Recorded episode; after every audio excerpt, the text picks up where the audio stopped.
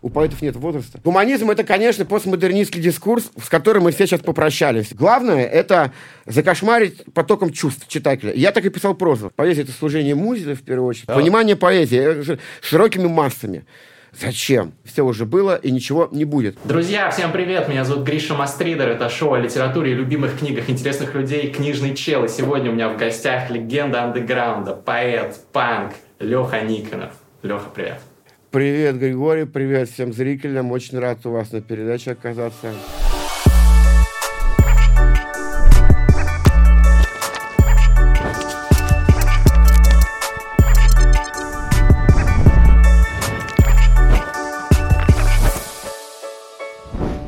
Да, я тоже давно хотел это организовать и рад, что получилось. Знаешь, давай сразу, э, сразу начнем с э, первого вопроса. Вот я не случайно сказал про легенду андеграунда. Все люди, которые тебя знают, мне говорят, блин, невероятный человек, просто исключительный. И ну, я сам вижу это при первом же знакомстве э, сразу по твоей энергетике, по всему, по всем там интервью, которые я смотрел.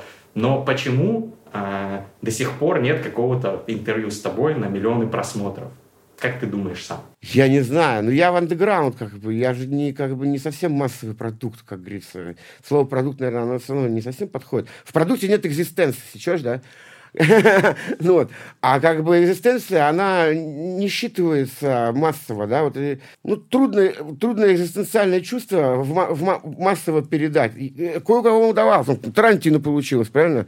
Повыше да. получилось. У Joy Division получилось, я считаю. Да. У Артура Рэмбо получилось. Он просто при, при, при жизни этого не застал, блядь.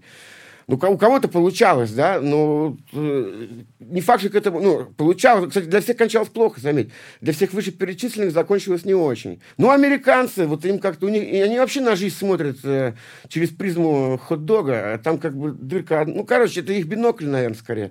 Ладно, я не хочу никакого плохого про американцев, это, конечно, шутка. И к Тарантино я отношусь с большим уважением. Ну, и, из всех, кого я перечислил, только у него судьба сложилась, как говорится, более-менее. У всех остальных не очень. А меня, в принципе, все устраивает. То есть, мне вот такое... Вот, вот, вот, вот такой вот момент, в котором я сейчас нахожусь, я прям чувствую, я вот на своем месте, понимаешь? И, это даже не важно, поскольку меня просмотров там, да, ну, вот, вот это мое время, понимаешь? Я не знаю, как это объяснить. Жесть творится, да, сейчас ну, творится жесть. Да. Вот, мы сейчас, мы свидетели апокалипсиса, блядь, да. Но, блядь, почему-то в этом апокалипсисе я чувствую себя охуенно на своем месте, понимаешь? Э, а как бы ты определил свое место? Здесь и сейчас, вот, э, при, вот, вот там, где мы находимся, вот прямо вот в этом экстриме, где каждые э, три дня меняется картина мира. На этом метамодернистском вираже истории, скажем так. Если ты понимаешь, о чем я. Шутки неуместны. То есть, грубо говоря, вот весь этот постмодернизм, это был гуманизм, как мы сейчас понимаем. И весь этот постмодернистский многоуровневый язык, язык сам собой, да, он, он заканчивается, и он уже закончился, да. Ну, то есть э, тяжело говорить людям до войны, об, с людьми о войне, об, об иронии, об отстранении, о симулякре, потому что у них все по-настоящему. И это да, есть но почему тогда метамодернизм, а не, а не модерн? Именно, я говорю о метамодерне сейчас, конечно, конечно. Модерн это в прошлом, модерн мы уже не вернем, это музейный экспонат. Но метамодерн, как выясняется сейчас, да, э, э, вот если постмодерн это удар, ударение на первое, на пост модерн, да, то метамодерн, как ни печально для меня, например, это ударение на второе. Метамодерн с его кровью, с его осцилляцией, сиречь диалектикой, с его вот этой всей какой-то, может, одномерностью, но именно эта одномерность, она и рождает героизм, пафосный жест, э, всю вот эту проблематику модерна, не побоюсь этого слова. Про осцилляцию, когда ты сказал, ты имел в виду колебания между модерном и постмодерном, которые являются собой суть метамодерна, или что ты имел в виду? Вообще, в метамодерне осцилляция – это вообще ключевое понятие. Ты должен знать об этом. Осцилляция – это колебание между двумя точками, на самом деле. Если буквально расценивать, это, ну, в принципе, да, это очень похоже на диалектику. Э, это другое, да, но это так же, как в модерне диалектика. Это примерно такой же рабочий механизм. Вот в этой структуре, где мы все оказались, у пропасти, блядь, на краю, да, как выяснилось, у пропасти на краю. То есть, понимаешь, э, постмодерн, он, он родился вот после ужаса Холоко, Холокоста, да, после Освенцима, mm-hmm. после, вот этого, после вот этой Второй мировой войны, после краха модернистского проекта, вот этого красноречивого, я бы сказал, краха модернистского проекта, да, люди ужаснулись, люди в широком смысле этого слова, мыслители, интеллектуалы, они ужаснулись, да, и в основе этой, из этой рефлексии выросло вот, вот то, что, то, что называют постмодерном, который, конечно же, никакого... Нет, оно, конечно, имеет отношение к Умберто Эку, и оно в каком-то смысле, наверное, действительно вышло из имени Роза, из этого глобального романа, да, концептуального, не побоюсь этого слова. Но, как мы понимаем сейчас, да, метамодерн – это совсем не имя Розы. Это гуманизм. И этот гуманизм, этот гуманистический период истории, кстати, один из самых один из самых гуманистических периодов человеческой истории. Один из самых гуманистических периодов человеческой истории – Э, потому что я думаю, что таких я, наверное, ну, наверное, самый. А может быть и самый. Как сейчас мы понимаем, самый. Да, не, ну было, было вот, может, еще до Первой мировой войны где-то вот э, такой период с Бурской, с Бурской, до Первой мировой там где-то лет 20, такое тоже было безмятежное состояние. Серебряный век, понимаешь, там много кокаина, все вот это. А по итогу вот, все-таки мы понимаем, да, что вот этот постмодернистский дискурс, на который мы сейчас уже начинаем смотреть с сожалением, извини меня, э, ты из Дубая, я из Санкт-Петербурга. Блять, это был в чистом виде гуманизм. Еще такой гуманизм, которым обществу не снилось. И то, что мы наблюдаем сейчас, э, гуманизму не имеет никакого отношения. Никакого. И события будут развиваться. И мы свидетели вот этого хаоса, но я еще раз подчеркну, что я себя чувствую, как это ни странно, на своем месте. Знаешь, ты когда мелкий, кем хотел быть? Хотел на, на, на космолете улететь в пять лет? Или в Конечно. Я Станислава Лема. Ну, конечно, вот, ну вот мы летим в этом космолете сейчас, понимаешь? И мы летим в этом ебаном космолете, вот просто вот, может, чужого мы сейчас увидим, а может, мы увидим какую-то цивилизацию новую. Мы не знаем, чем мы увидим, понимаешь? А может мы все, блядь, взорвемся нахуй. Не чувствую матом. У тебя матом-то можно на программе ругаться? Все нормально?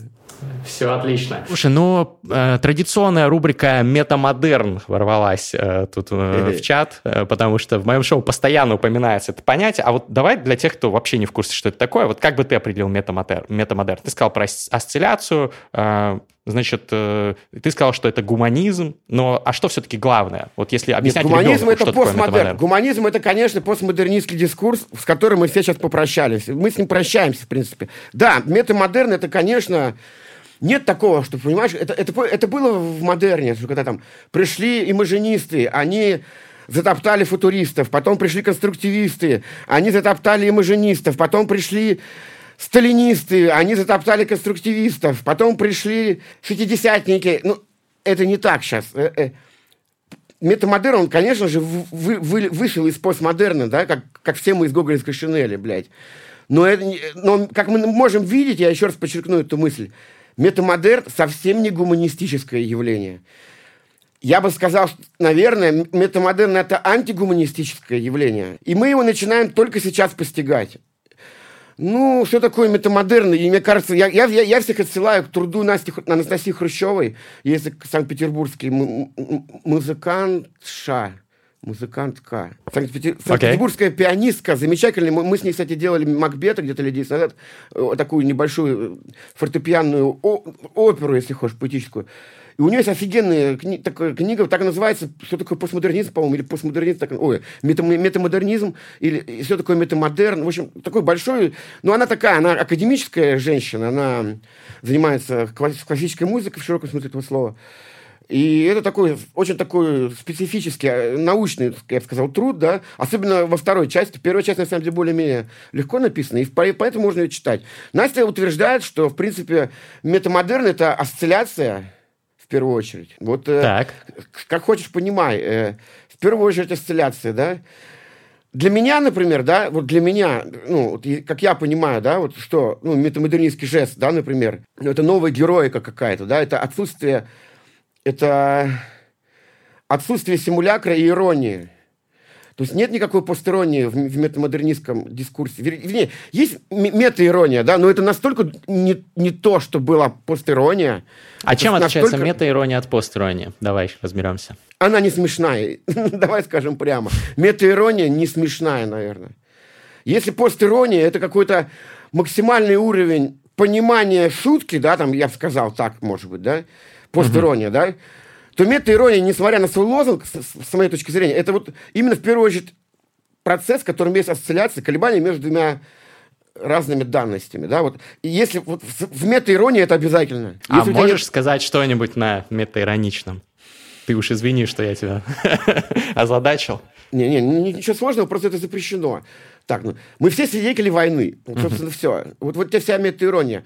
И как бы, с одной стороны, ты не должен этого говорить, может, это запрещено по закону. С другой стороны, ты можешь это сказать, потому что мы в таком дискурсе находимся, в таком полуандеграундном, полу, ну, таком э, не телевизионном, скажем прямо. В каком-то смысле нам не то, чтобы это разрешено говорить, но спускается, да. В-третьих, это позавчера сказал один из предводителей Команчей. Этот термин угу. произнес. Значит, получается, и нам можно. И, соответственно, когда я это говорю, все эти смыслы, они считывают, должны, ну, если ты в процессе, да, в политическом, в социальном находишься, в литературе не повестного слова, то ты все эти смыслы просчитаешь. И никакой игры не дается. То есть, если пост, пост ирония, это всегда игра, если постмодерн, еще раз опять-таки, это всегда игровой процесс, игра, то теперь, ребята, игра закончилась. Никаких игрушек. Все, Все серьезно. серьезно. Все охуенно. Охуенно. Как серьезно. И самое главное, нет никакой, мы, кстати, с Букером недавно про это говорили, нет никакой третьей точки зрения. В постмодерне этих точек зрения было не три, блядь. Их было 333.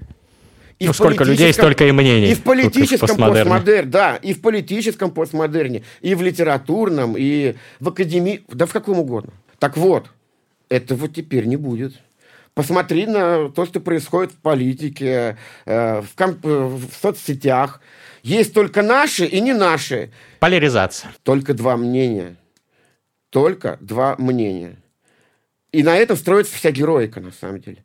Э, весь героический пафос, весь героический эпос, он строится только на одном вот эти гондоны, мы охуенные святые. Сейчас мы их пойдем.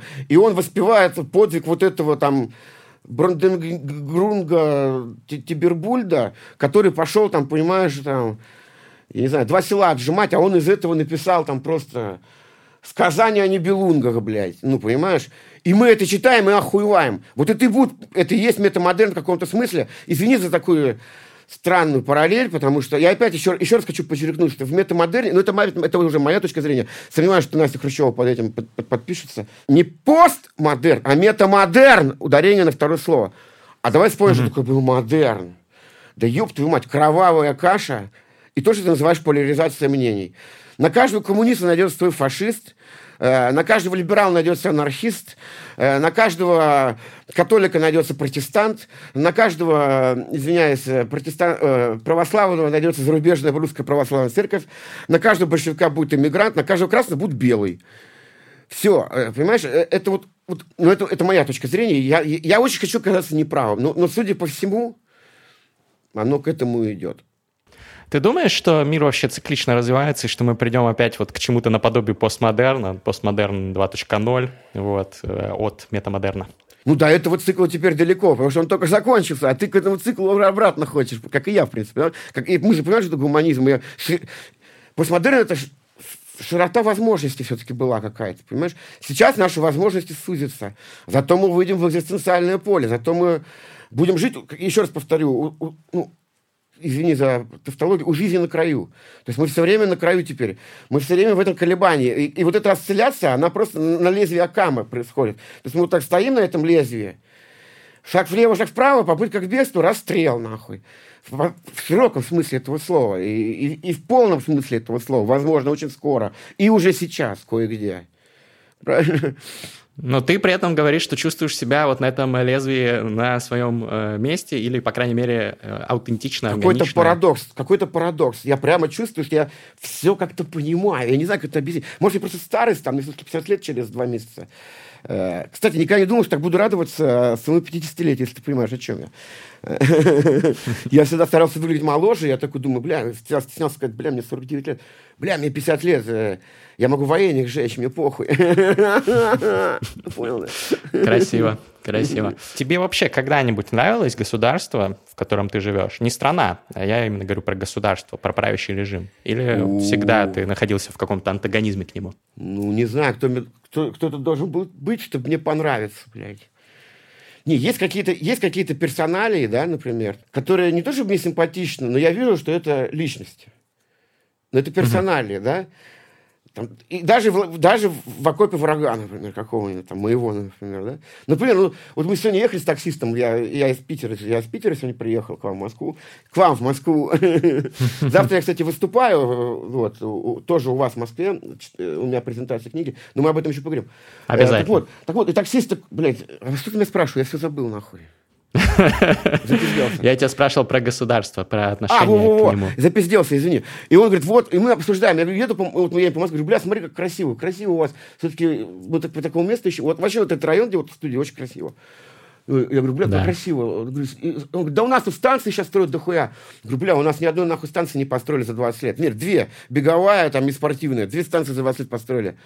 Он такой, да, а у нас что-то каждый день строят. Море. Я говорю, а вот у нас был только один. Говорит, и вот он начинает Собянина этого хвалить, там, как все таксисты, да.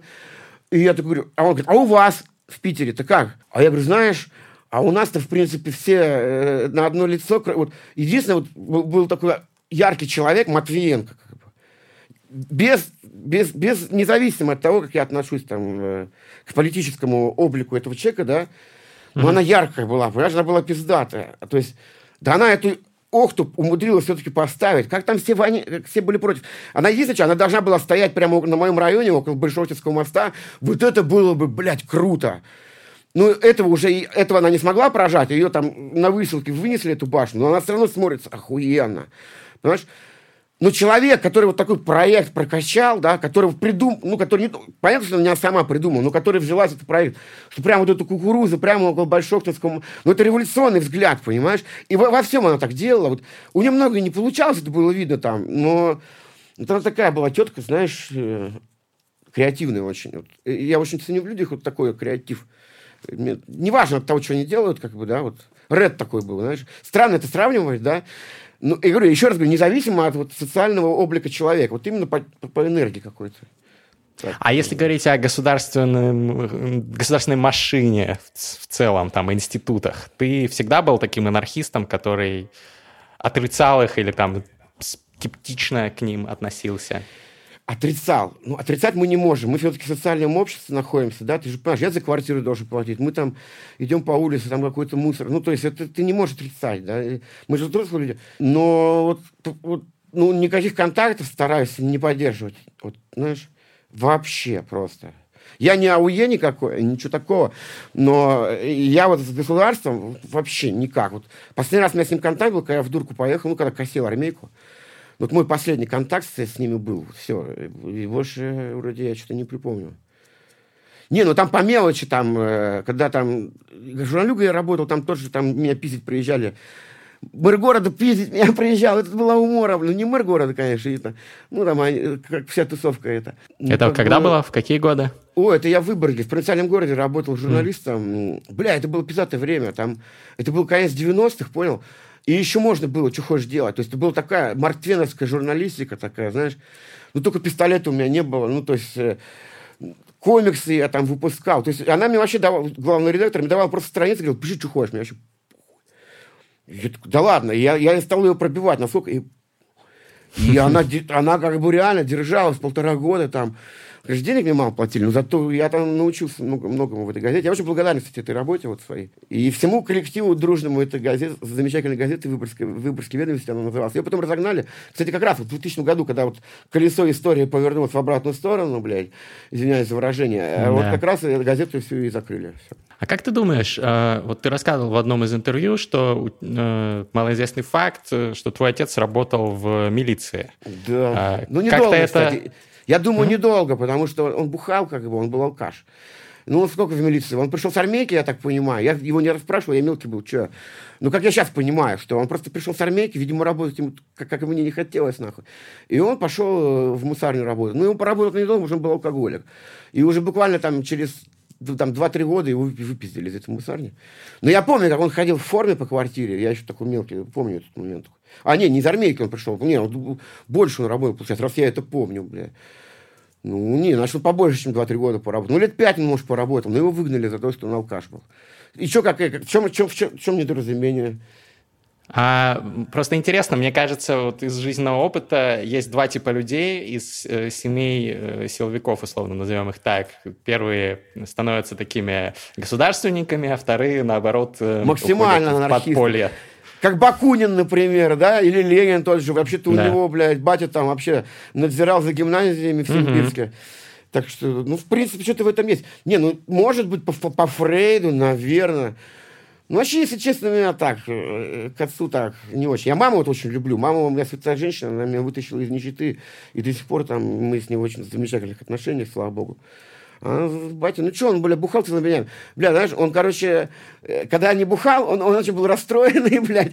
Он просто ложился на кровать, отворачивался к стенке. И ни с кем не разговаривал, потому что ему скучно было жить трезвым, бля.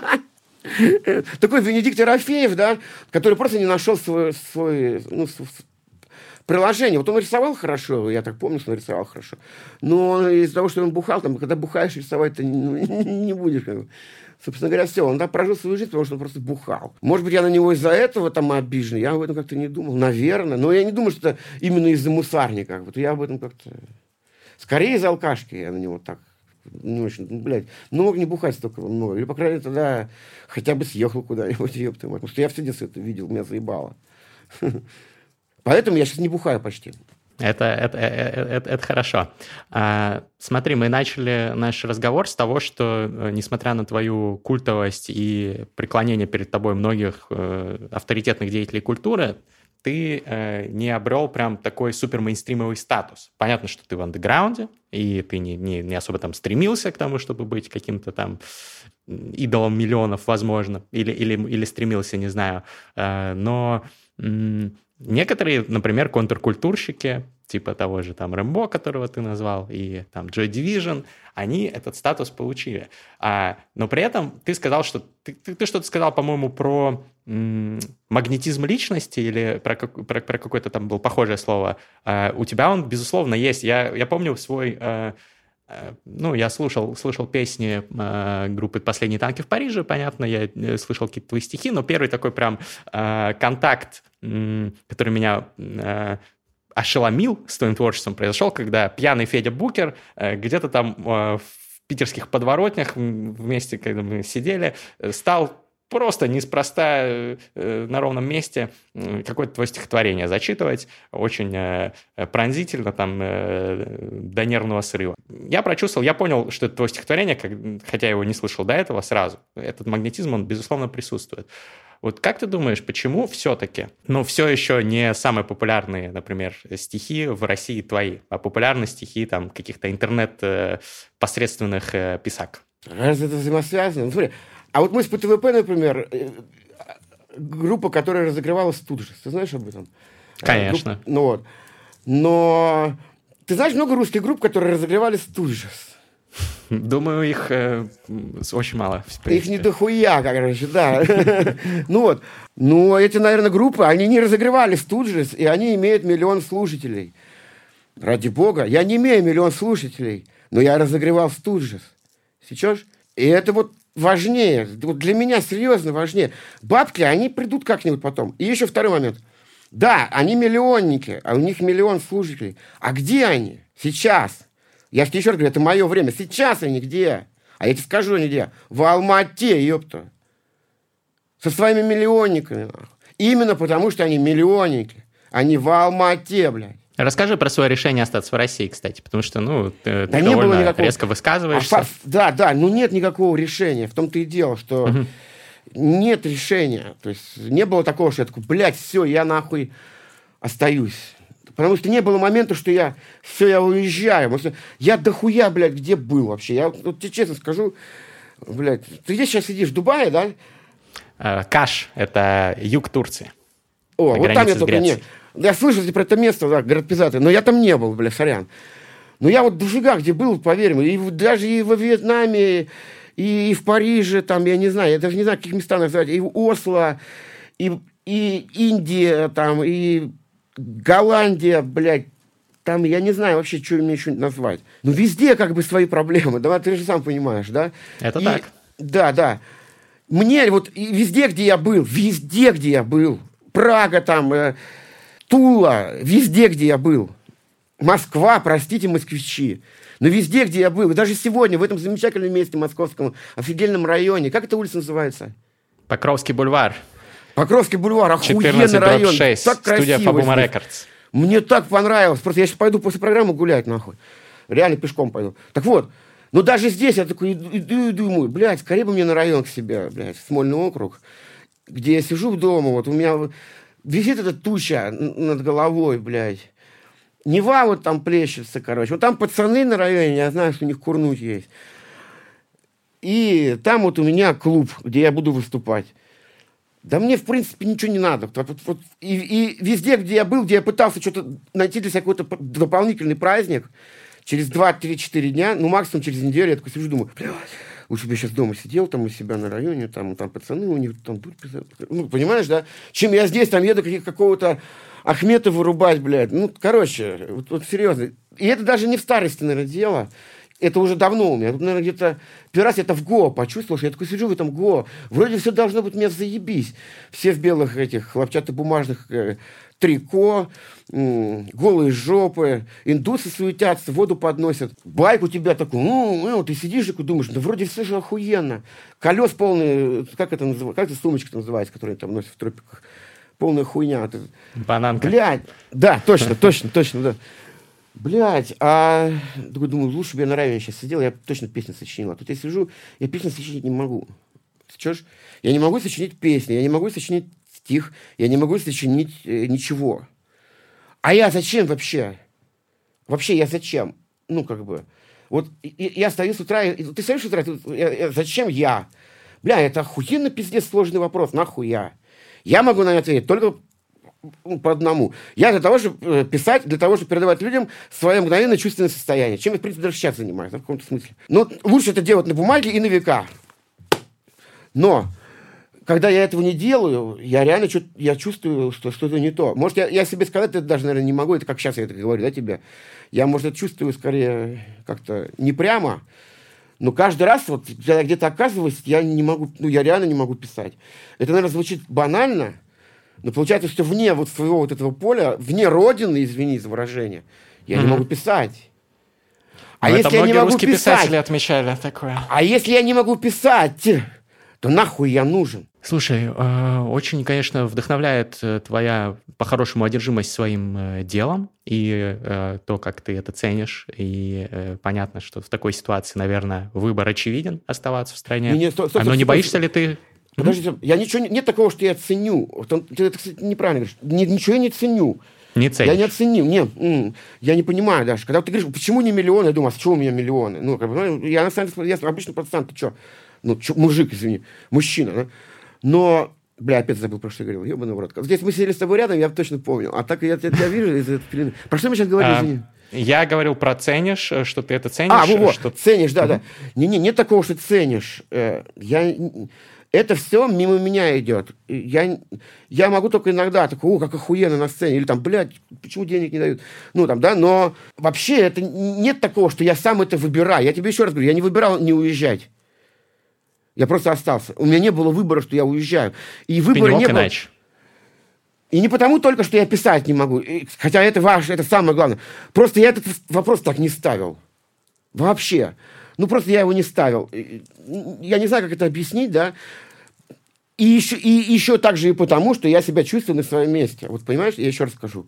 Я вот там сижу, вот на этом берегу Невы, и я прямо чувствую, ну я, блин, пиздец, я, я прямо в правильном месте, я здесь. Вот, знаешь, ты правильно себя чувствуешь. Да, вокруг вот этот пиздец творится, все сошли с ума, вы все ебнулись. Но я почему-то себя чувствую, как будто я вот для этого и родился. Вот, и вот эта косморакета, о которой я с детства мечтал. Ну, странная дорога к ней меня привела, и это странная косморакета. Но это та самая косморакета, походу. Понятна твоя позиция, что ты не можешь. А не боишься ли ты, что тебя лишат этой возможности заниматься дальше всем тем же? Ну, пиздец. Это другой уже вопрос.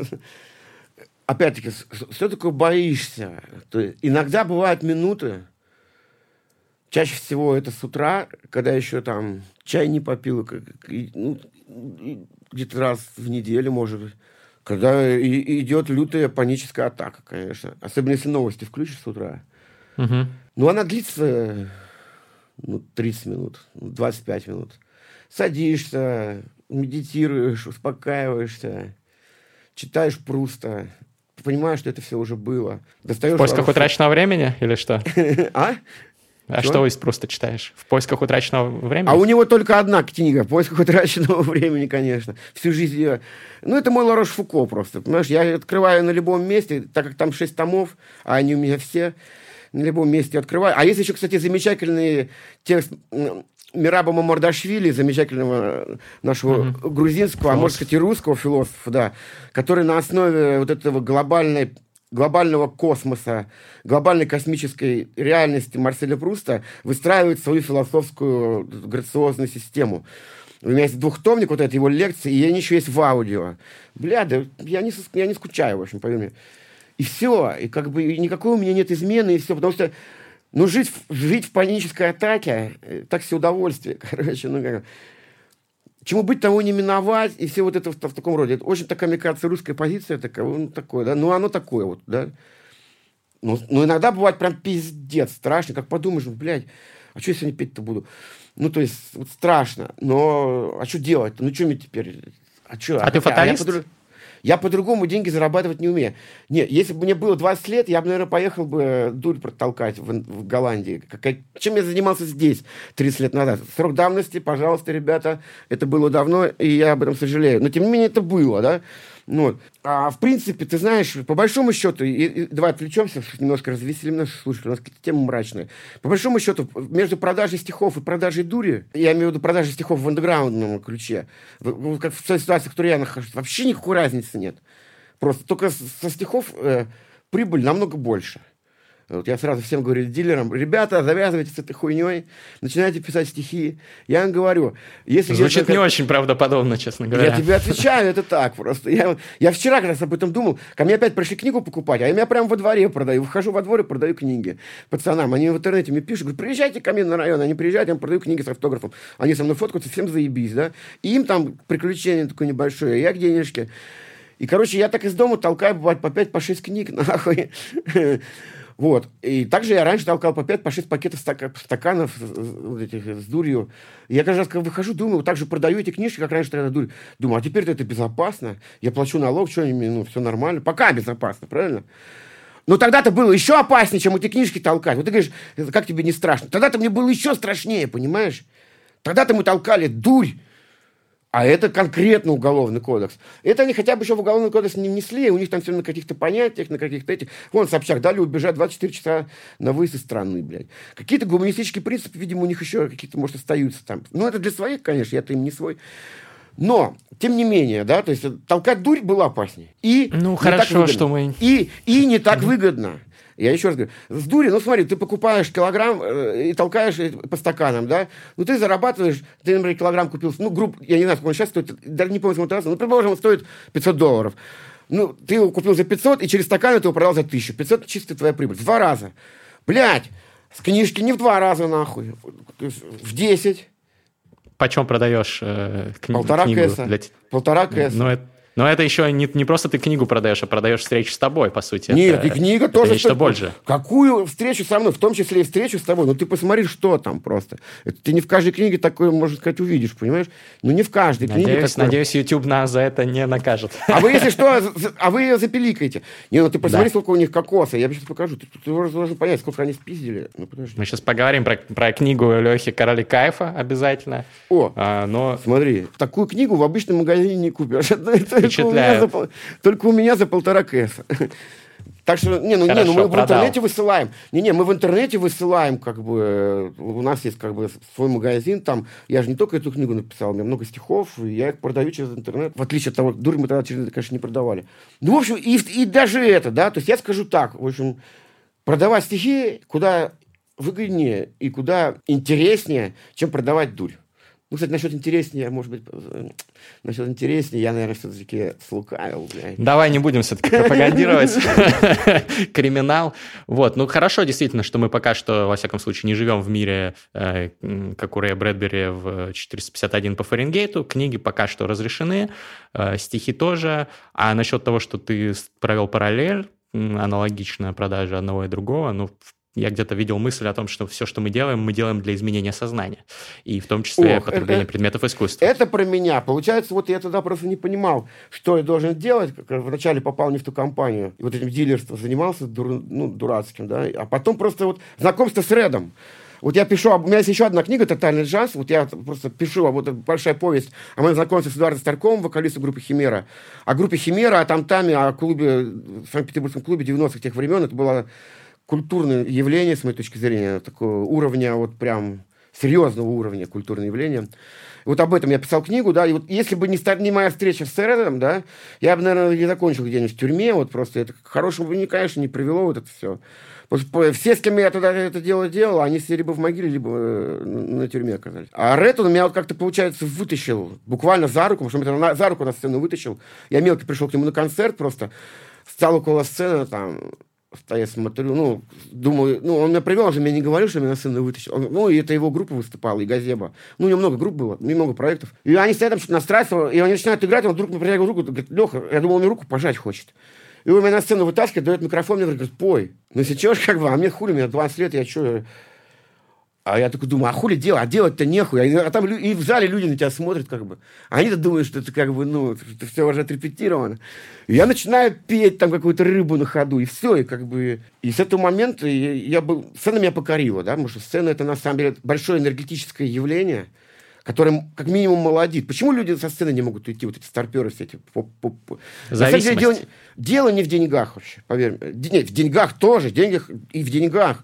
Но деньги там не главное. Со сцены уйти, это молодит. То есть ты туда выходишь минус 10 лет, блядь. И, ну, а кто не захочет 10 лет скинуть в 50? А в 60? А в 70? Как же захочешь? Ты туда идешь просто как вот как в машину времени просто. Естественно, без этого Ну невозможно. да, конечно. Вспоминаю там концерт Игги Попа в Москве, когда ну, ты смотришь, мужик абсолютно омол, ом, ом, омол, омолодившийся. Игги это вообще... Я тебе сейчас расскажу, как мы с ним выступали. Это отдельная история, я сейчас расскажу. Я тогда еще молодой был, борзый, блядь, я охуенно себя чувствовал. Это был 2008 год, по-моему, да. Мы приехали с тура, у нас тур был там по всей стране. Мы приезжаем с тура, заряженные, охуенно. Мы играли весь тур, альбом новый, «Свобода слова». Мы такие прям, вау! Мы, ну, мы заряженные, ну, такие охуенные. И, и гип-поп, и все. Ну, мы понимаем уровень, да, мы такие при, приезжаем туда. В гримерке, у нас отдельная гримерка, там здоровенный сдал э, ЛДМ. К нам приходит бас-гитарист. А, бас-гитарист потом пришел после концерта. Ну и все. Саундчек. Ну, мы первые там что-то поиграли, там что все, у нас все... А, не они. Они выходят. Мы поиграли что-то. Я так бегаю по сцене, смотрю, выходит мулатка там 25-летним с такими сиськами, охуенная. И она такая, вау. Я думаю, ну, нихуя. И я понимаю потом, задним числом, что это телка и гип-попа. Вот. И выходит и гип-поп на саундчек. Он выходит такой сморщенный, такой кривой, что-то, блядь, ну, ну, ну, что-то, а, что-то микрофон. Я смотрю на эту телку, нихуя, думаю, ты каким стариком тут сидишь, дура, что ли, бля? Я такой, вау, а она такая, вау. Я такой, ну все, я сейчас гип-попу уделаю. Мы выходим на сцену, Бля, мы играем охуенно. Один из наших лучших концертов был. Просто там Антоха там Бен с гитарой бегает, я там все, я, ну, я чувствую, что я, ну, я, я прям бегал по сцене, чтобы, ну, я еще, я еще смотрю, это мулак стоит с этим гип-попом, смотрит, а я что думаю, сейчас я покажу, нахуй, как я бегать умею, в отличие от этого стартера. Я там по этой сцене бегаю, там изображаю, как, ну, блядь, как Майкл Джексон, пиздец. Но я еще такой подвижный был. Я и сейчас-то подвижный, тогда был вообще пиздец. Все, мы отыгрываем концерт, я понимаю, что мы, ну, и народ такой, вау, ну, то есть, ну, прикинь, народ пришел на студию, и они нам такие, вау.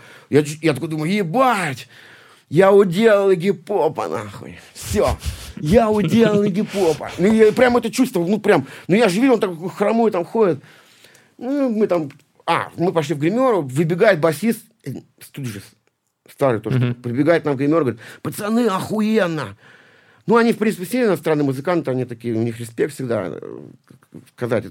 Я думаю, вряд ли мы ему там прям супер понравились. Но он все равно пришел такой, пацаны, охуенно сыграли. И я посмотрел, думаю, ну пиздец. Даже бас-гитариста гип-попа, блядь, мне сказал, что я его уделал. Я думаю, да я его даже смотреть говорю, не пойду, хоть мне смотреть на этого старого, блядь. Говорят, ты что, дурак, ты студия сиди. Ну, ну, ладно, я пойду смотреть. Ну, я еще, конечно, там уделанный, там всякая хуйня. Мы уходим, там уделанный, рубль там тоже был. Мы с рублем выходим, там из психии, мой друг очень хороший. Ну, он тоже там был. Мы выходим, нас смотрим. Вы выходит и гип-поп, блядь. И он поднимается на эту лесенку, он тоже такой, а, еле идет по этой стене, поднимает. Блять, но он переступает вот эту границу сцены и лестницы. Пиздец, он сбрасывает всякую-то халбуду, какой он был. Оказывается, в одних трусах на бедренной, блядь, повязка. И начинает так зажигать, ну ты видел, и начинает да. так зажигать. А на третьей песне ему выносят лоханку с водой, он ей обливается, блядь. И начинается ужин такой пиздец. Я такой смотрю, ебаный в рот. Я понимаю, что Иги Попа уделать невозможно. Нет такого человека на земле, который может уделать Игги Попа. Нет такого Но это финальный артиста, босс рок-н-ролла. Нет такого артиста, нет такого вообще представителя, который может уделать Игги Попа. И даже я в том своем пике, когда я у меня прям молодой был, меня прям перло, я прям понимал, что я вот сейчас в пике своем. И даже я не мог делать Игги Попа, вынужден это признать. Ну, это не стыдно тут. Ну, просто вспомнили, маленький... Ты заговорил про Студиус, я просто вспомнил, вот это такая история, просто байка. Отлич, отличная, охуенная история. Ну что, перейдем к книгам. Все-таки канал «Книжный чел», и очень хочется послушать о твоих литературных э, предпочтениях, и потом в конце поговорим о новой книге «Короли кайфа». Вот э, ты уже говорил, что по сути, тебя литература, если я правильно понял, спасает сегодня от панических атак. Спасает всегда. Не только сегодня. Это в 7 лет началось. С Александра Дюмана, по-моему, как раз. Да. Нет, нифига, Жюль Верна. Жюль Верна. Капитан Гаттерос, дети, э, дети капитана Гранта, «Восемь дней вокруг света», проклятый Паганель, ну вся вот эта вообще французская в основном литература, да, вот Бальзак, кстати, потом. Уже это тогда, уже не в детстве, наверное. Ну, уже папа старше, да, я был, уже лет не там 12, наверное, было. Ну, я раньше читал, чем обычно, чем, чем остальные это все, потому что я уже, бля, вы что, мы уже там в 20 лет Маркиза де Сада штудировали, потому что его тогда только-только напечатали и не подпольно, это был 90-й год. Как тебе Маркиз де Сад? Да он скучный, на самом деле. У него, у него трахаются не люди, а какие-то... Как это, японский театр-то, где вот тени-то такие вырезанные. Такие кабуки? Фигуры. Да, вот у него как в кабуке. Не, вот эти не люди трахаются, не живые люди, как у Жана Жене или у того же Эдички Лимонова из плоти и крови, да, а какие-то просто вот... Э, вырезанные фигуры. И, и, и этот нарратив длится, длится, длится, нарастает, нарастает, нарастает, и под конец уже читаешь, бля, когда это кончится просто. Ну, то есть, ну, это не, не заводит, никакого сексуального действия не оказывает, кстати. Кстати, про это писал Батай очень много, это проблематика Батая. Он об этом много писал, mm-hmm. что, как ни парадоксально, все эти сексуальные тексты Маркиз де Сада, они не сексуальны. Ну, как бы очень тяжело испытать эрекцию, когда читаешь «120 дней Содома». И дело даже там не в, не в названии, там, не, не в переверзиях, которые там упоминаются. Там есть вполне приличные переверзии. Извини за... Как это, как это слово? Вполне приличные переверзии, это звучит. Оксюморон. Да, оксиморон, да, точно. Простим Мирона еще заодно. Кстати, привет, Мирон. И все остальные. Еще один поклонник твоего творчества. Ну, там, Насколько мне известно. А, так, ну значит, ладно, перверзии Маркиза де Сада, с ними разобрались. А кто твой любимый контркультурщик из литературы? Или, может быть, несколько? Ой, там, там целая, по-моему, тусовка у меня вообще. Не знаю, а, как понять контркультурщик? Вот Чарльз Буковский, это, мне кажется, вполне уже такое явление американской классической вполне литературы на, на сегодняшний день, э, например. Но все-таки я, я думаю, я думаю, что да относится к ним. Да. Преклоняешься перед ним. Преклоняюсь перед талантом просто. Вот если в американской литературе брать, во французской, ну, конечно же, Луи Фердинанд Селин. То есть вот Селин uh-huh. это вот мой учитель жизни просто. Вот э, учитель стиля, учитель э, того, как, как писатель должен относиться к реальности, с которой работает. То есть без заискивания, без, грубо говоря, смотреть на нее широко распахнутыми глазами. Еще раз, спросите еще за одну цитату, раз уж мы все равно признали, что постмодернистский дискурс до конца не исчерпан. То есть вот ну, фактически это мой учитель жизни, да. Ну и третий мой, конечно, самый главный кумир это русский писатель, э, американо-русский писатель, русско-американский американский писатель Владимир Владимирович Набоков. То есть это, вот его я открыл как раз тоже очень рано, лет в 16, вот это тоже по совершенно какому-то дикому недоразумению. Моя мама, она из, из рабочей семьи, она швея, да, Ей почему-то на работе в 90-м году, блядь, выдали четырехтомник Набокова. Уже э, четырехтомник, блядь, Набокова. Ну, там, правда, только русские тексты были. Тогда еще ничего не переводили. И я этот четырехтомник начал читать. По-моему, я мелко-то еще ничего не очень понимал, о чем речь-то когда. Прикинь, как я читал «Отчаяние» там, или какого-нибудь Лужина просто. Я просто охуевал. Ну вот. А потом еще пятый, пят, пятым томом они допечатали «Лолиту» в 92 году. И я вообще охуел, короче. То есть вот, и вот это знакомство вот с, Ну, потом уже переводные романы я все его прочитал уже потом. Себастьяна Найта там, ну, все вот эти вот тексты. «По знакам незаконнорожденных», «Аду», который, конечно, совершенно дикий текст.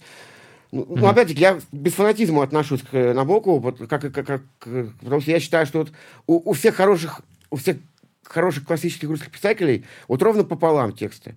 То есть вот один текст просто гениальный, следующий текст просто говно. Вот, вот, вот в этом их осцилляция была, понимаешь, как бы. Того же Достоевского, давай возьмем. Ну, бля, ну охуенный.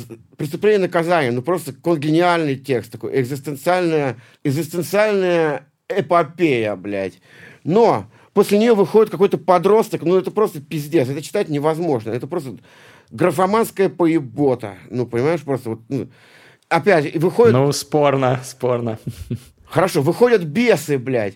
Конгениальный, эпатирующий, модернистский, переходящий в постмодернистский в то время уже текст э, пророческий, да. как бы, да? Хорошо, отлично. А потом выходит дневник, блядь, писателя, ёпта мой. Ну, это пиздец. Но все равно, ну, Про не какой-то говно, Сахалин, какие-то, какие-то батраки, какие-то ссыльные, какой-то бурга... какой-то городовой. Ну, чё? Ну, ну, то есть, понимаешь, ну, ну, это настолько мелко для Достоевского, что это, ну, это фильетон, ну, это, ну он, он выглядит со стороны, как будто, знаешь, вот великан вышел э, в детскую песочницу. То есть мало того, что он вышел в детскую песочницу, так он еще и великан. Прикинь, как он смотрится в этой детской песочнице. Ну, то есть обычно человек в детской песочнице это пиздец, а там еще и великан стоит, понимаешь? Я не верю ни одному его слову в дневнике писателя. Несмотря на то, что он там, по-моему, искренне говорит, ну, что думает, ну, понимаешь? Ну, кажется, но, кажется, да. Ну, но это не важно то, что он говорит, главное, что он манифестирует. Потому что, и вот еще одна моя задушевная, конечно, такая мысль, что если поэт хороший, кстати, Сирич писатель, художник, музыкант. Ну, я, я могу говорить только о поэзии, потому что я этим занимаюсь. И вот я знаю как, очень много хороших современных поэтов. Дима Гузев, например, э, Максим Тесли, Туманов. Э, ну, очень много хороших поэтов. Ананасова.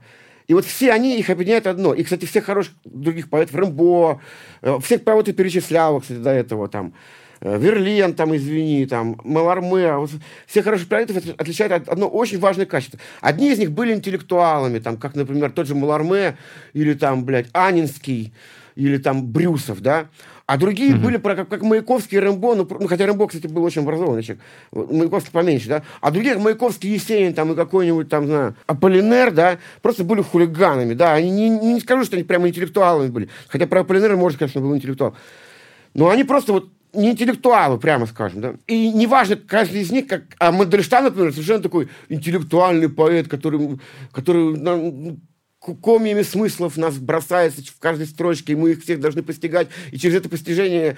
И это постижение, это тоже каким-то странным образом обращать в поэтическую, в поэзию, в то самое мгновенное чувство состояния. И в этом его гений, да. Но а, например, какой-нибудь Есенин со совсем простыми фразами, там, березка, лук, ну, тоже нас в это же состояние приводит. И получается, что неважно, каким способом, а главное, это, чтобы мы в это состояние пришли для нас, читателей. А для поэта-то главное, что он говорит-то не о том, что он говорит, не о березах он говорит, не о тенях, как Анинский, и не о пьяном корабле каком-то безумном, как э, Рэмбо, и не о партии, как э, Маяковский. Он говорит о том, о чем он сам не знает, и о чем мы тоже не знаем. Кто, кто говорит с нами, мы не знаем. Но он должен быть обязательно в тексте. И как только он там есть, это хороший текст. Все. Э, вот что-то есть за этим текстом, что-то еще, помимо Ленина и партии. Багровые белые отброшены с комкон, зеленые бросали горстями дукаты, а черным ладоням сбежавшихся окон раздали горящие желтые карты. Бульварам и площади было не странно увидеть на зданиях белые... Э, этот речитатив вводит нас в транс. И независимо от того, каким способом это достигнуто. И что-то за ним еще есть, помимо того, что в нем есть. И это самое главное в этом тексте. И в любом а как тексте... ты думаешь, что это? Это вот кто-то говорит, что это божественное что-то, кто-то еще что-то. Вот ну, а версий очень много, да, версий очень много.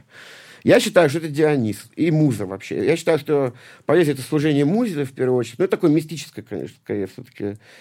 Э, такой мистической коннотации, конечно. И мы сразу Оккультно. оказываемся... Ну, мы сразу такой в чисто петербургском нарративе сразу оказываемся в непривычном. Вот. Э, но, тем не менее, я считаю, что без музы, без служения Дионису, да, э, какой-то темной энергии, как говорят атеисты, или там, как, как скажет поэт Музи, в первую очередь, все-таки, как скажет, э, тот и, как скажет атеист, наверное, подсознанию, бессознательному акту, но вот что-то вот это, оно должно быть, оно стоит всегда за стихом. Оно, и, и, и в «Пьяном корабле» оно есть, и, в, и в, в, в половине стихов Бродского, и во всех стихах э, Верлена. Ну, то есть это вот что-то, оно стоит за этими незамысловатыми или замысловатыми словами. И мы всегда это чувствуем. Но если мы, если мы вообще поэзией интересуемся, потому что на самом деле поэзия не так много народа интересуется, как вот. Это, футболом интересует гораздо больше народа, чем поэзия, понимаешь? Это точно... Тебя это расстраивает? Да нет, нет, нет, нет, нет. Э, с возрастом, кстати, э, есть дивиденд, потому что люди, все, все, ну, все, кто были максималистами, они все уже на, на небесах или под, под землей, да, а, или в чистилищах, сорян. А те, кто остался, у них всех, в принципе, деньги есть какие-то, и они любители поэзии, они старому поэту всегда помогут. Понимаешь? Ну, вот, честно скажу. Я вот сейчас, у меня бабок нет, у меня как-то был такой момент, блядь, денег нет. Я взял его это самое, в Инстаграме написал, блядь, ребят, накидайте мне донаты, мне там денег нет. Мне сразу накидали, нахуй. Вот, вот, просто. круто. Я даже, э, спасибо вот всем моим э, э, слушателям и читателям, что вот они так относятся ко мне, и это очень, это очень важно, на самом деле. И я тебе говорю, а зачем мне деньги? То есть э, большие деньги, да? Что, ну, куда? Что, что мне с ним делать? Машины водить не умею, э, за границей мне не нравится. Единственное, что, ну, может быть, комнату побольше, да и хуй с ним, это на самом деле тоже не так принципиально. Главное, что она у меня есть, бля. Ну и все. А все остальное, это оно это вторичная хуйня, потому что если ты написал текст, да, бля, и текст можно править. Бля, я если что, знаешь, что делаю? Я просто иногда, когда то, денег тоже нет, я беру какую-нибудь бумажку, смотрю старый стих наш. Я объявляю аукцион в Инстаграм, и тоже там по 15 косарей бывает продаю эти автографы тоже. И, и а, а что, человеку тоже, я когда кинусь, это знаешь, сколько денег будет стоить? Алло-малё. Так что, в принципе, все в этой истории как бы получать свое. Ну, как бы. И вот ты говорил, а вот ты еще говорил, понимаешь, ты говоришь, блядь, ну вот они миллионники все, и ты называешь имена, ну они миллионники Joy Division, они миллионники Рэмбо. Так, бля, они миллионники после смерти стали, извини меня. При смерти они миллионниками не были. Рэмбо, блядь, кто его читал вообще при жизни, кроме Верлена обхуяренного, да, пару, пару поэтов во Франции, кто, конечно, мы даже имен сейчас не вспомним, да. А, ну, Яна Кертиса, ну, он популярнее чуть-чуть был, да, чем Рэмбо, конечно. Но тоже, знаешь, кто там про этот Манчестер, где слышал, там, в этой Англии, какие-то чуваки из Манчестера, манкунианцы там какие-то упоротые. Да они там все на амфитозе, хули слушать. Ну, то есть, тут, тут, то есть, какие они миллионники? А миллионники стали, когда выпилились. Так вот, когда я выпилюсь, тогда, пожалуйста, можно со мной не делиться, можно уже меня и миллионником захуярить, понимаешь? Авторские права-то, блядь, не оформлены. Так что, в принципе, вся надежда только на это. ну, это шутка, конечно. Да, будем надеяться, что такого сценария не будет. А, смотри, а кто главный для тебя поэт? Вот поэт номер один. Ну, как сказать? Нет такого. Вот, их там целое... Вот, вот ты мне сказал, я не могу из них выбрать. Рэмбо. Как, как мне выбрать между Рэмбо и Рыжим, например? Кто из них лучше? Угу. Ну вот как, как я могу так сказать? Кто лучше? Ну, Эдгар По? Одну кто лучше, Эдгар По или Анинский, блядь? Да никто из них не лучше. Кто лучше, кто круче, Маяковский или Мандельштам? Блядь, я не имею ответа на этот вопрос. Это разные, Ну, тебе говорят, разные. Ты, ты можешь взять одну книгу на необитаемый остров, а один сборник поэзии одного э, поэта. Какой ты возьмешь? Да я так помню эти стихи, хули мне их брать. Не, ну давай, ну хорошо. хорошо. Я бы взял, наверное Блять, интересно, конечно, вопрос. А Хрестоматию можно просто взять западный? Нет, это нечестно. А что там одна книжка? Ну ладно, сейчас одного поэта и не ебет, да? Ладно, я возьму Мандельштама, сборник «Камень». Хуй с ним, все, я решил. Почему именно его?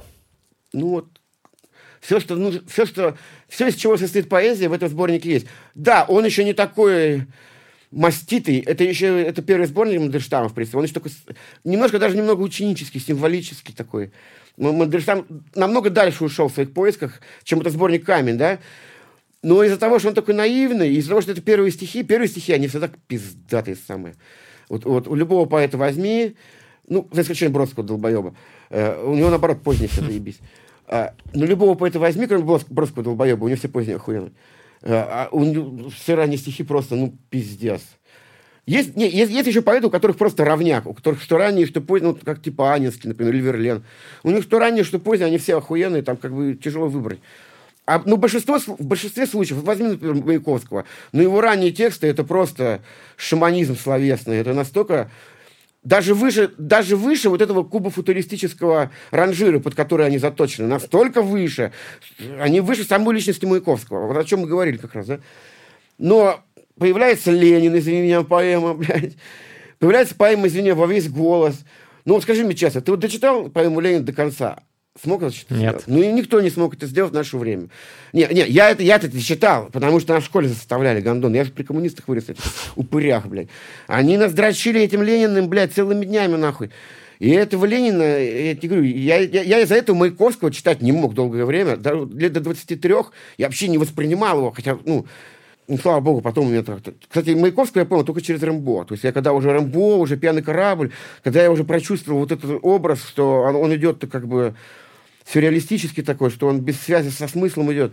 И тогда я уже «Облако в штанах», когда прочитал, я такой, ебать, так это же гениальная поэма ну, нашего времени. Ну, просто это такой отчет, такой подсознательный отчет, без, с минимальным количеством реальных формальных признаков, какие-то извозчики летают по небу, какие-то дома, но в принципе не это главное. Главное в, в, в этом поэтическом тексте который бы я взял с собой на необитаемый остров, все, выкидываю Мадерштамы с его ебаным камнем, я возьму облако в штанах, поэму Маяковского, я передумал. Потому что вот от нее ты точно будешь заряжаться. Вот как бы вот она как бы от нее прет. Маяковский не мой любимый поэт, но с собой бы я взял вот именно эту поэму. Вот, вот давай так все. Интересно. Вот ты, кстати, сказал, когда мы обсуждали э, популярных э, нынче поэтов, что они сейчас нерелевантные, они сбежали из России, они не влияют никак на общество. А как, не, не, не. Как ты думаешь? Я не говорил. Много поэтов, во-первых, не, не то, чтобы сбежали, эмигрировали, давай говорить так. Я, не, я этого не говорил. Я просто спросил, где они, где они просто. Я спросил, ну, их они? не слышно, скажем так, да? То есть сейчас они не законодатели... Раз, раз. Второе, второе. Трендов. А, во-первых, во-вторых, их лишили возможности выступать, извини меня. И это печальный факт. Ну, я, на самом деле, я, я говорил это даже с каким-то сочувствием. Я не говорил ему, типа, ха-ха-ха, вон, где я... Нет, я просто говорил, что вот это так. Это угу. так. Я понял. Я, я сам и, далек, и я смысле, сам уехал из России, да, да, да. я не и в этом смысле тех, моя стратегия каком-то... Же, и в этом смысле моя стратегия пока, да, она выглядит выигрышней. Вот я про что говорил. Я не говорил, что кто-то лучше, кто-то хуже. Так вот, я к чему? А, как ты думаешь, ну, все-таки будет ли поэзия или, может быть, другая форма искусства как-то влиять сейчас на то, что происходит с Россией? Как-то, может быть, э, э, позитивно повлияет на то, что происходит с нашей страной. Что такое позитивно, не очень понимаю. Кому, кому, кому позитивно, кому негативно. Мы же одному хорошо, другому плохо. Это... Ну, достучиться до людей, может быть, чтобы они там поняли что-то происходящем. Э, достучиться до каких-то политиков, если это возможно, в чем я сомневаюсь. Вот. Э, не знаю, как-то повлияет. Зачем? Я не очень понимаю. Поэзия – это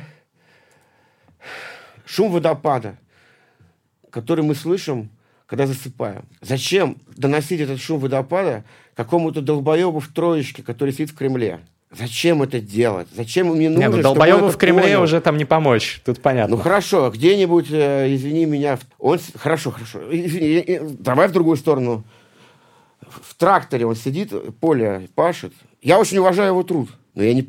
Убей меня, не понимаю, зачем я должен тратить свое время, пять лет своей жизни, как вот вся вот эта Маяковская шатия-братья потом, э, когда они из, из футуристов стали конструктивистами, чтобы воспитать, блядь, рабочий класс. Да похуй мне на рабочий класс вообще. Пусть он сам себя Ты не думаешь, что, Я сам что из рабочего класса. Проблема? Я сам себя воспитал. И никто меня, меня наоборот, все, кто меня воспитывал, вернее, претендовал на мое воспитание, они все меня уводили не в ту сторону. Воспитал меня Ред. И Санкт-Петербургская uh-huh. сцена, там-там, где, где одни наркоманы валялись э, э, э, по углам, блядь, э, да маргиналы бегали с чухонцами. Фин, фиников, так, финнов нас так называли в Питере и в Выборге. Вот меня кто воспитал, и, и от кого я понял, что такое поэтический жест, что такое мистическое переживание, что такое истинная реальность, которая может присутствовать где угодно. Э, извини меня, Жан Жене находил красоту в, в любви двух гомосексуалистов в общественном туалете посреди набитого дерьмом толчка. И мы читаем вот, эти, вот это его описание, и, блядь, это реально круто. Напишите так же, блядь, э, ну, вот все, что требуется, как бы, ну. И для этого, как бы, ну, миллионы лайков или 15 лайков – они ничего не, не ну, они это не ставка в этой игре. Они просто где-то там лежат. Это бонус. Это бонус, да, это какой-то бонус, который лежит там. Ты пошел потом после битвы и там вкусил. Кайф, я не против. Я за бабки, я не против бабок. Бабки охуенно. Но но это не решает э, в поэзии нихуя вообще. Это вообще ничего не решает. Я подозреваю, что и в жизни, кстати. Я тебе про это говорю. Поэтому тут, тут я с тобой согласен. А, мне кажется, тут несколько про другое хотел спросить. А, э, вот лайки, не лайки. А, это, понимание, ну, понимание, да, понимание поэзии широкими массами. Зачем? А, смотри, не обязательно широкими массами.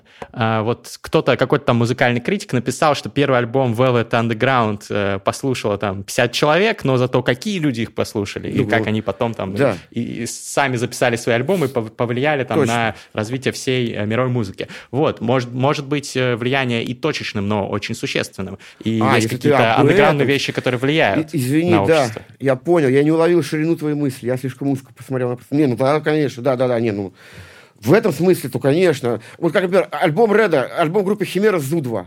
Вот точно тебе говорю, это один из самых влиятельных андеграундных э, э, альбомов русских вообще сам по себе. Я знаю, что вот половину вот сейчас современного питерского андеграунда, все, кто там играет, ты ему скажи про этот альбом, скажешь, нихуя, ну конечно. А обыватели вообще про него знать не знают.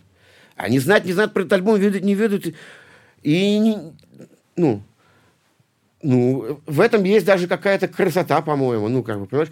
А по, по, по, по степени влияния, я тебе уверяю, этот альбом, не знаю, как московский, я просто московский андеграунд плохо знаю, но в, Питер, на, в питерском андеграунд в молодой, кстати, я старпер, хоть, но я снова тусуюсь с молодыми, я, кстати, тусуюсь, я не тусуюсь с людьми старше 30 вообще, просто.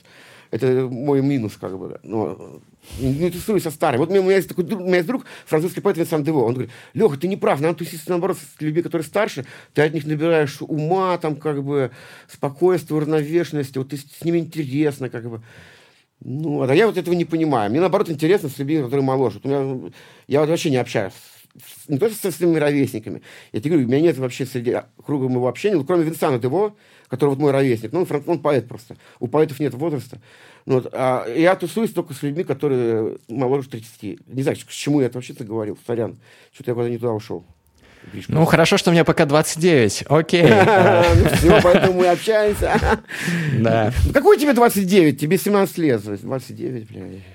Я биохакер. Я знаю, потому что мне тоже 17. Вот я вижу.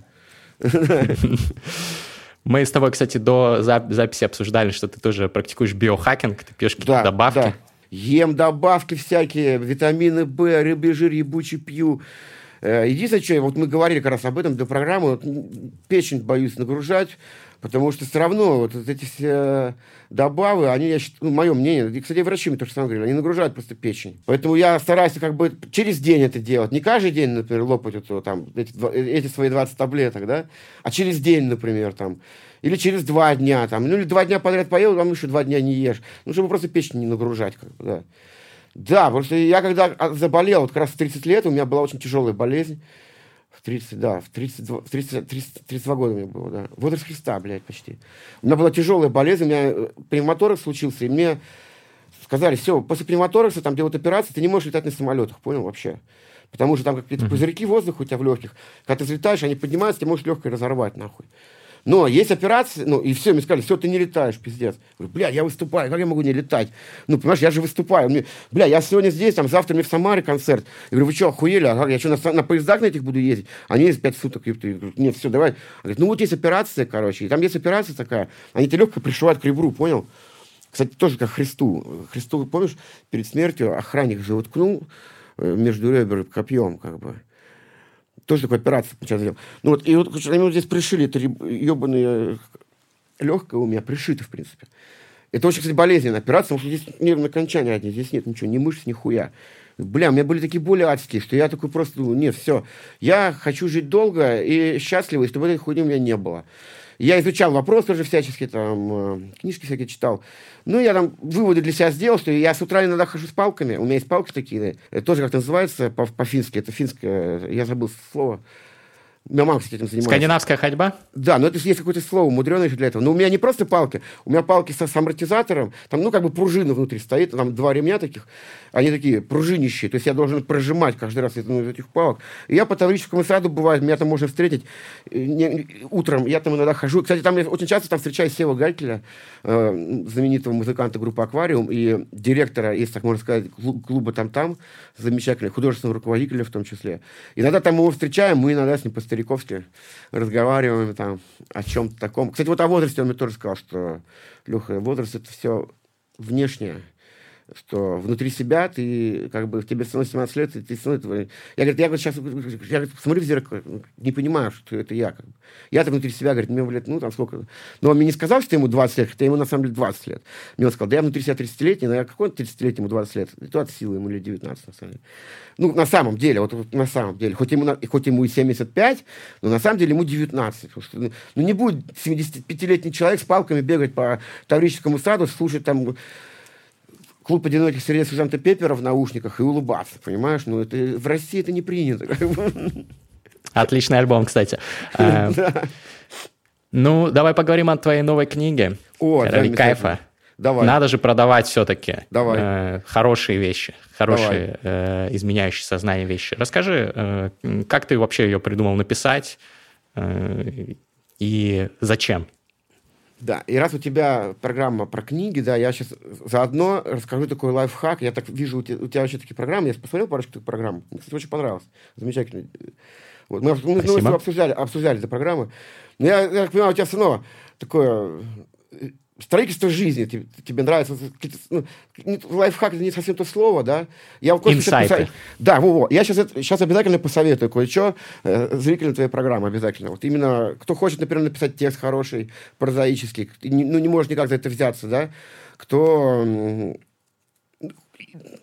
чувствует в себе какое-то вот желание выразить ту реальность, которая в нем накопилась, то, что он увидел, но не понимает, как к этому приступить. Сейчас я об этом всем расскажу. Но вначале я расскажу об своей книге, и что она из себя представляет, а потом уже, рассказывая о том, как я ее писал, я эти лайфхаки все перечислю.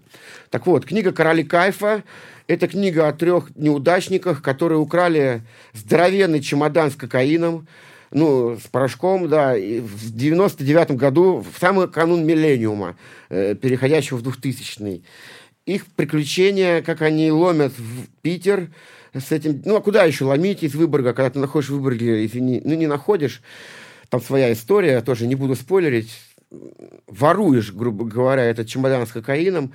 Вариант у тебя нет, как уехать в Питер, конечно, с ним. И вот они с этим чемоданом кокаина, без копейки в кармане, на улице зимой едут в Питер, как бы. Дальнейшая их история, приключения, написанные мной за эти три года, которые прошли недавно. Изданная, кстати, на Music, это э, издательством э, книжное моих друзей из макулатуры. Вы знаете такую группу, рэп-группу наверняка знаете. Женя Алехин. Вот у него Il Music, где он издает все свои романы. Он там издал еще замечательного Секисова, такого автора прозы. Замечательный тоже мой друг, кстати, хороший, Антон. Так вот, э, он написал просто очень лестную для меня рецензию вот тут в конце книги. Я чуть-чуть прочитаю из нее. Ну, себя мне хвалить как-то неудобно. А когда это делает Женя Алехин, вроде бы как бы и нормально. Живое не поддается классификации. Жанр просто слово, указывающее на то, что перед нами лежит нечто омертвевшее. Часто это слово почти синонимично слову «гроб». Ну, Алехин в своем репертуаре. Гроб. Это авантюрный роман. Так можете сказать вы, указывая на очередное бездыханное произведение прошлого. Как спящая принцесса ждет своего принца, каждый жанр ждет своего нового прочтения и воплощения, своего поэта, способного вдохнуть в него жизнь. Наркотик – просто порошок, пока нет наркомана, готового пережить мощнейший приход. Чемодан кокаина лежит под кроватью барыги по прозвищу Пауль. Внутри торчка, уже готовая к криминальной истории, что не состоялось бы без поэтической интуиции героя-рассказчика. Леха Никонов написал свой первый роман – так, как только поэт может написать текст. Так что забористая история конца 90-х со всеми бандитами, ментами, кровавым месивом, групповухами и бесконечной кокаиновой метелью обретает потустороннее измерение и заставляет работать воображение в полную силу. А нас сочувствовать приключениям, отбросив подальше iPhone и забыв про то, что все уже было и ничего не будет. Очень лестная для меня рецензия. Спасибо, Женя. Очень круто. Вот. Ну и вот мой текст – это вот такое, такая попытка проживания здесь и сейчас э, одномоментно вот, вот этой иллюзорной действительности, которая вот она получилась сама по себе. А может, она и не иллюзорная, потому что мы договорились, что с ребятами, что не знаю, можно назвать это контрактом. Я не могу вам сказать, на самом ли деле эта история случилась, да? Или этого не было. Просто вот я подписал кровью бумагу просто, что я не, не буду говорить никому этого, ни во время интервью, ни вообще нигде, никогда. Это будет покрыто мраком тайны. Есть, на самом деле, потому ну, текст ведется от, от, ну, от рассказчика, э, чему я научился, кстати, тоже у Селина. И теперь перейдем уже к лайфхакам, о которых я тебе грозно обещал рассказать. Ну, вначале только еще немножко о книжке расскажу. Так вот, эту книгу вы можете заказать на сайте totaljazz.ru или написав мне в любую социальную сеть, я вам Ссылки отвечу. в описании. Да. Отлично. Сделаешь ссылочку в описании? Охуенно. Конечно. Супер. Ссылка в описании э, у супер программы про книги. Итак, все-таки э, Тут еще есть офигенные иллюстрации, что э, каждая страница этой книги, она оформлена иллюстративным материалом. То есть это в каком-то смысле такой, даже в каком-то смысле переходящий в комикс текст, но отличие от комиксов в том, что многие из этих рисунков, они, например, просто вот такие, более же даже иногда авангардные, импрессионистические. Вот, пожалуйста, тут дорога, смотрите, как она нарисована. Ну, в то же время вот совершенно стандартные зарисовки. Ой, извините, какая-то порнуха пошла. Ну, в общем, да. Э, вы можете написать мне в любую мою социальную сеть. Также, если не хотите по этой ссылке а покупать книгу у бездушного автомата. И находитесь в Санкт-Петербурге, вы можете написать мне в личку, в Инстаграм или в ВКонтакте, лучше в Инстаграм, и мы с вами встретимся у меня на районе, и я вам продам эту книжку, с вами сфоткаюсь, и даже подпишу на ней свой автограф. Есть еще такой тег, но это только для жителей Санкт-Петербурга. Круто, круто. Вот это я понимаю, подход к дистрибуции. А, мы обязательно разыграем, кстати, эту книгу с открыткой от тебя и тоже с подписью в конце выпуска. И и еще, еще есть один сюрприз, конечно, я всем обязан его просто рассказать, потому что это для меня одновременно еще и большая честь. Мало того, что как бы Женя Алехин все-таки так лестно отозвался о моем романе и даже издал его в своем издательстве Il Music, что это для меня очень большая честь. Но также не меньше честью для меня является то, что первую главу этого текста озвучил Руслан Булин из э, «Кубик в кубике». Ну, вы знаете, «Кубик в кубике», да? да. Это, это, ну, это гений, как бы разговорного жанра. Это человек, который просто... Вот я все фильмы смотрю, смотря, когда вот он, которые он озвучивает, даже какие-то фильмы, которые я, может быть, смотреть-то не стал бы. С его переводами я просто смотрю, и, и просто мне они доставляют, не боюсь слова, эстетическое удовольствие. И когда вот ну, пошел разговор там, вот, о пиаре этой книги, мне сразу в голову пришло, что, бля, ну Руслан просто должен прочитать эту книгу, ну потому что вот сама, сама конструкция этой книги, сам ее нарратив, вот, сами ее герои, это все вот прямо вот его языком. И мы с ним поговорили там через э, моего менеджера, потом я еще сам с ним, с ним списался.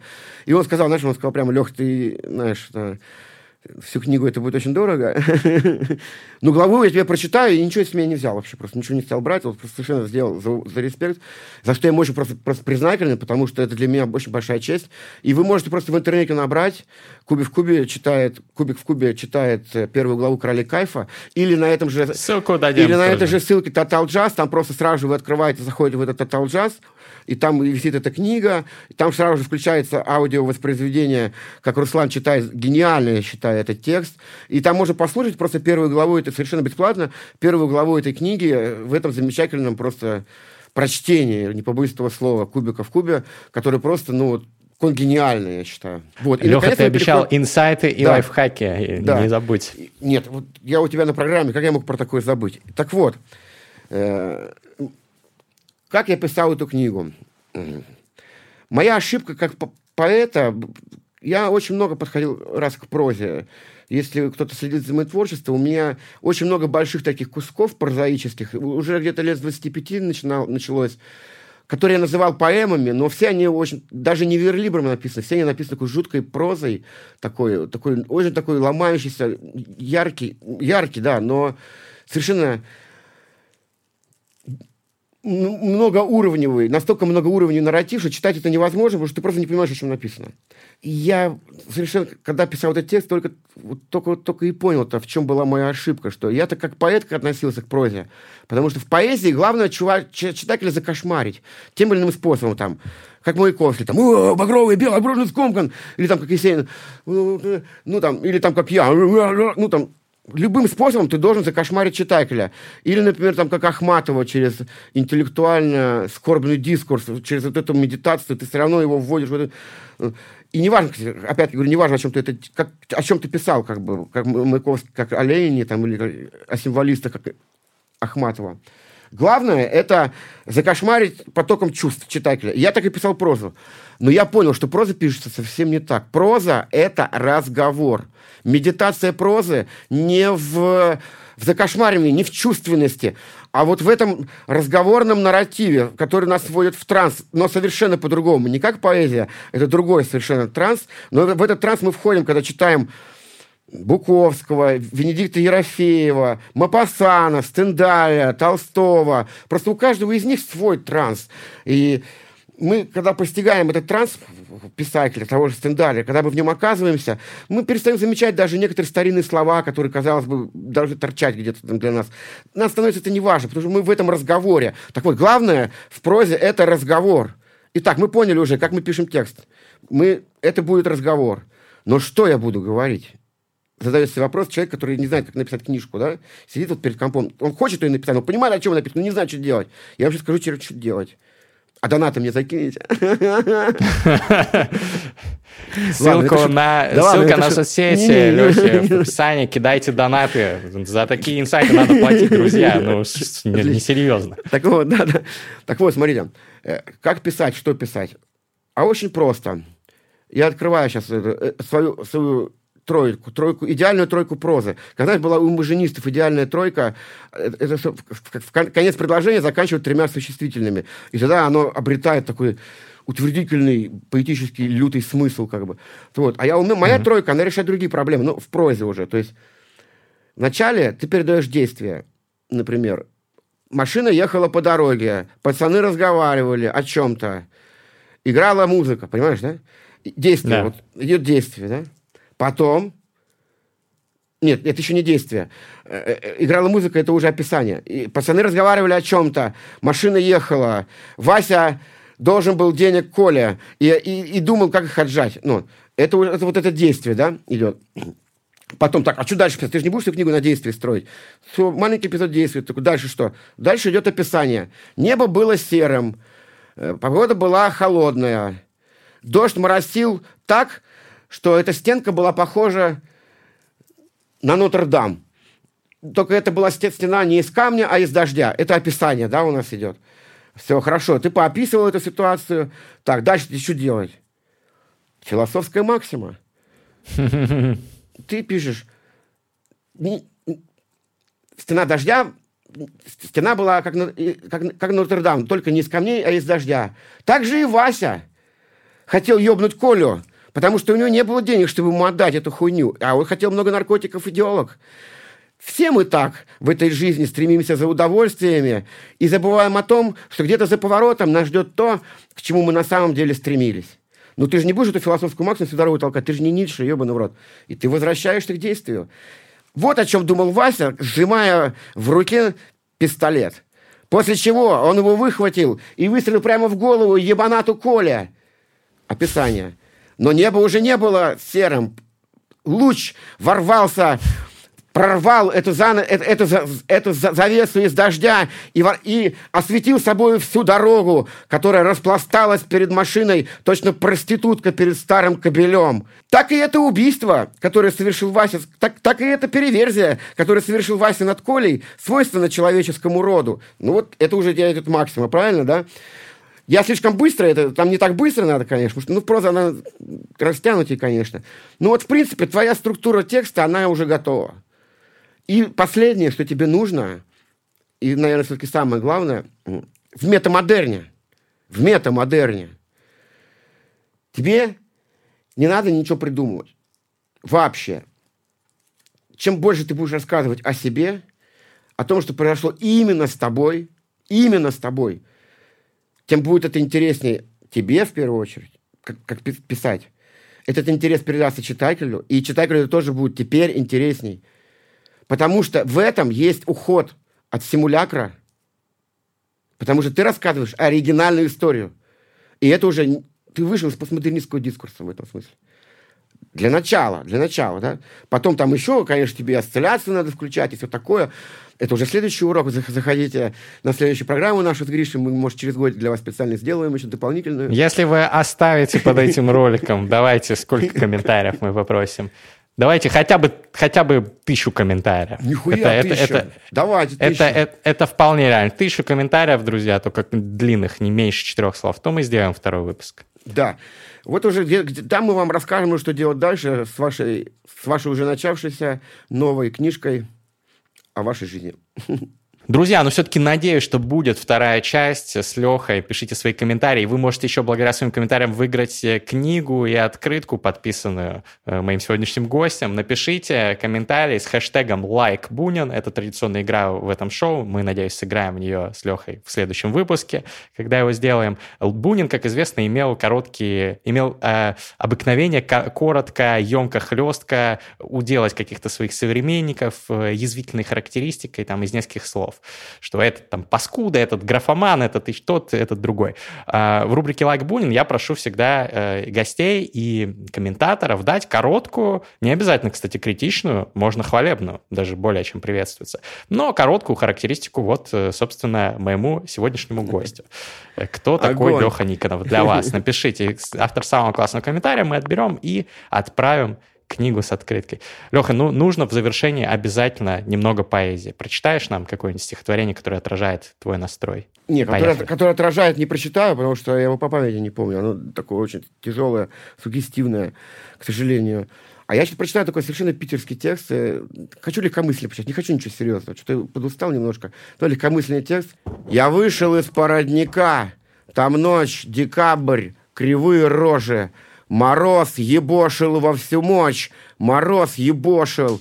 В каком-то клубе был аншлаг, у входа терлись эти бляди. Уже и сам не знаю как, я оказался на эстраде. Кричал в потертый микрофон, что жизнь — хуйня из симулякра, выхватывая микрофон из рук седого музыканта — блевал на синий барабан и дрался с местным гитаристом, разбила голову стакан во имя метамодернизма, потом очнулся, снова тут, в поряднике под батареей. Я отдыхаю, как могу, я отдыхаю, как умею.